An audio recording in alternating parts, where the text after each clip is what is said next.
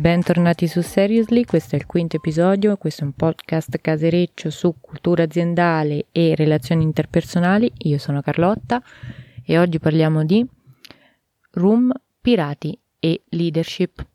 Mi trovate anche su Instagram, sempre chiocciola Seriously per qualunque tipo di commento o interazione, vi aspetto lì. Perché parliamo di room? Parliamo di room perché uno, secondo me, è l'alcolico più divertente da trattare per via di tutte le leggende ad esso legate e le storie che lo includono. E secondo perché, regà, è più di un anno di pandemia, cioè almeno il room passatemelo. Disclaimer, per carità, prima di subito non invito nessuno a bere, non alcolizzatevi, se volete bere fatelo responsabilmente, bevete bene, fine disclaimer. Allora, io direi di partire a bomba di cannone su che cos'è il room e un po' la sua storia, no? Cerchiamo di farla un po' breve perché sennò non ne usciamo. Il room, per come lo conosciamo oggi, viene scoperto tra il 1600 e il 1700, ma principalmente nel 1600, nelle piantagioni dagli schiavi che scoprirono che le melasse dello zucchero fermentavano in alcol. Da lì poi partì la produzione di rum e sostanzialmente ci sono due tipologie principali, uno è quello industriale appunto derivante dalla melassa e uno è quello agricolo dal succo fresco di canna da zucchero. È nato effettivamente nei Caraibi nel 1600 e qualche cosa? No. Ci sono dei predecessori c'era per esempio il Brum in Malesia, nato migliaia di anni fa, e perfino Marco Polo in un documento del XIV secolo ci parla di un vino da zucchero, un ottimo vino da zucchero. Quindi c'era già, circolava già. Però ebbe successo e grandissima diffusione quello scoperto nei Caraibi. Perché si diffuse così tanto, al punto che nel 1664 venne aperta la prima distilleria a Staten Island, ma ebbe poi un, una diffusione globale. Per quale motivo? Prima di tutto perché era una bevanda umile, dalle origini umili e pepporacci, perché le persone abbienti bevevano altri distillati che subivano lavorazioni decisamente più costose e di sicuro non rum. E poi perché comunque aveva delle note zuccherine, in ogni caso, sempre meglio di quella ciofeca di acqua che si ritrovavano questi. Perché voglio dire, mica avevano altissima, levissima, purissima, eh, ricordiamocelo. Perciò tutti quelli che mettevano piede su una nave, una bagnarola, un galeone, un guscio di noce, a un certo punto bevevano rum. Di conseguenza, come potete immaginare, Ogni storia legata al rum è anche legata a braccetto proprio con la pirateria. E voi mi direte, adesso, qual è il salto quantico mentale che ti ha fatto arrivare alla leadership? Mo ve lo spiego. State con me. Allora, io mi sono detta, dunque, sti capitani pirata, no? Ci avevano a che fare con la peggio feccia umana proprio. Però in qualche modo quelli di successo dovevano avercelo un metodo, dovevano avere delle doti di leadership, altrimenti tutta sta gente come la tieni insieme per mesi in mare a campate stenti o comunque sia di assalti a navi mercantili, eccetera, eccetera, no? In qualche modo devi avere delle qualità. E quindi Potrei, vorrei tanto potervi dire una roba tipo ricercatori della Pennsylvania hanno scoperto che invece no, nessun ricercatore. Io ho deciso che ci sono tre principali macro categorie di eh, capitani pirata e adesso le andremo a, ad evidenziare.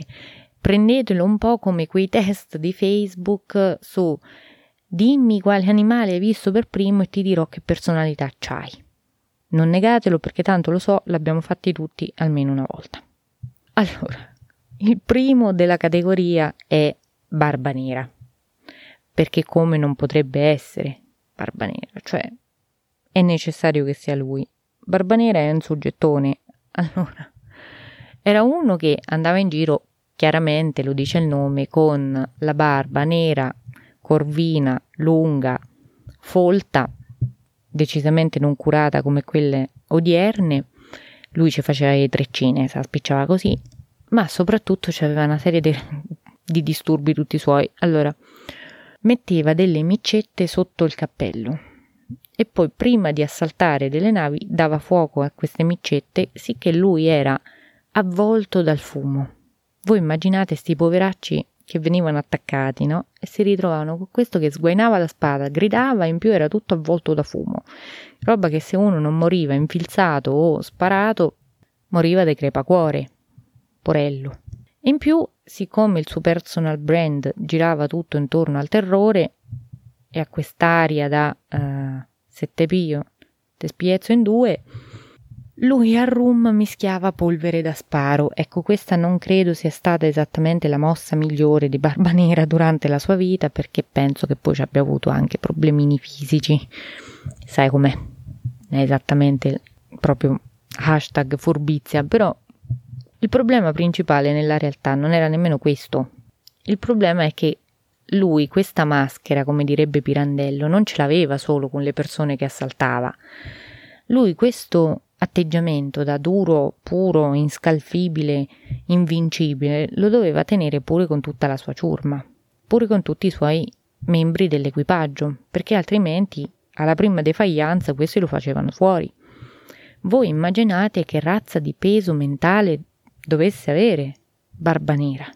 E poi soprattutto, attenzione a replicarlo un atteggiamento simile oggigiorno, perché questo continuo non dover mai chiedere niente a nessuno, non essere in grado di farlo, poi nel momento in cui la vita ti mette di fronte a delle occasioni in cui sei quasi costretto a chiedere aiuto e tu non sei capace, non lo sai fare, non ci sei portato, eh, non ti trovi benissimo. Quindi fate attenzione. Se disgraziatamente il vostro capo dovesse rientrare in una descrizione molto simile a quella di Barbanera come profilo, beh, io sono abbastanza convinta che l'episodio del podcast su lavorare sotto stress sia tutto vostro. Ma andiamo avanti. La seconda categoria non è meglio. È rappresentata da Bonnet. Bonnet è uno che diciamo io definirei semplicemente un imbecille. Allora, è uno che, a differenza di Checco Zalone, che cosa vuoi fare da grande il posto fisso, lui già da adulto a un certo punto decise così, debotto, de mettesi a fare il pirata. È un po'. cioè, aveva le stesse probabilità di successo che ci potrebbe avere adesso Galeazze se decidesse di fare l'Etoile. Uguale non c'era minimamente portato, però lui decise che aveva la passione, la chiamata alla pirateria. Notare che rido, ma notare che la gente diventava pirata perché costretta, non perché ci avesse voglia di andare in giro per mari per mesi, anni, costantemente ricercato dalla marina inglese e compagnia bella, no? Data la sua scarsissima attitudine, Perfino dopo l'incontro con Barbanera eh, ebbe dei ripensamenti perché Barbanera stesso che gli fece tipo orientamento al lavoro gli disse ma che cazzo fai? insomma. Ma lascia sta a cuore di casa no?